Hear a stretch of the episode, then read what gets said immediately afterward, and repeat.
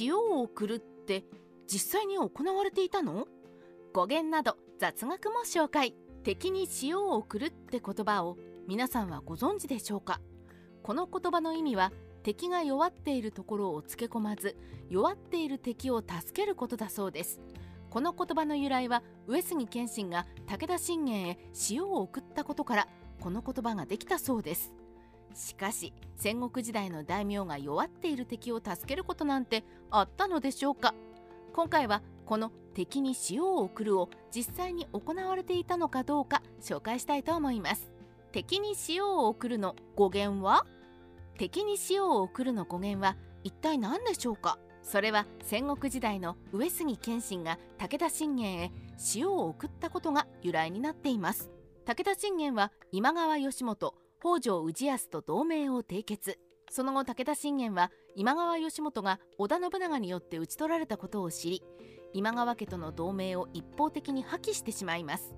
今川義元の後を継いだ今川氏真は激怒し同盟者北条氏康と連携して武田家へ塩を流すことをやめてしまいます。武田信玄は今川北条の政策によって武田家に塩が入ってこなくなると超困ってしまいます。武田家の窮状を救ったのは越後の龍子と上杉謙信です。上杉謙信は武田家が今川家と北条家から塩が入ってこないことを知ると武田家へ塩をプレゼント。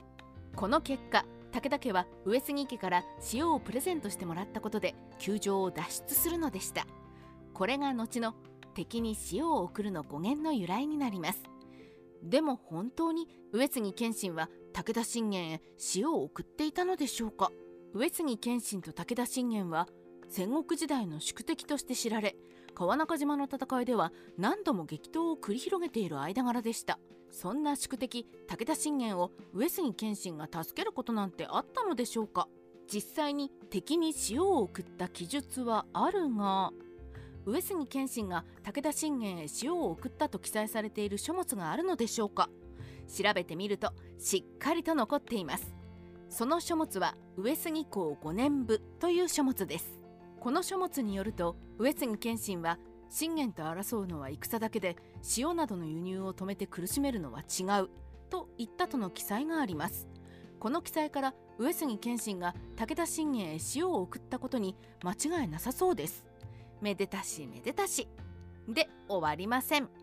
上杉謙信のことが書かれている謙信公5年部という書物は信憑性に欠ける書物であんまり信用が置けないそうです。そのためこの上杉謙信が武田信玄へ塩を送った記載も間違いである可能性が高いと考えられています。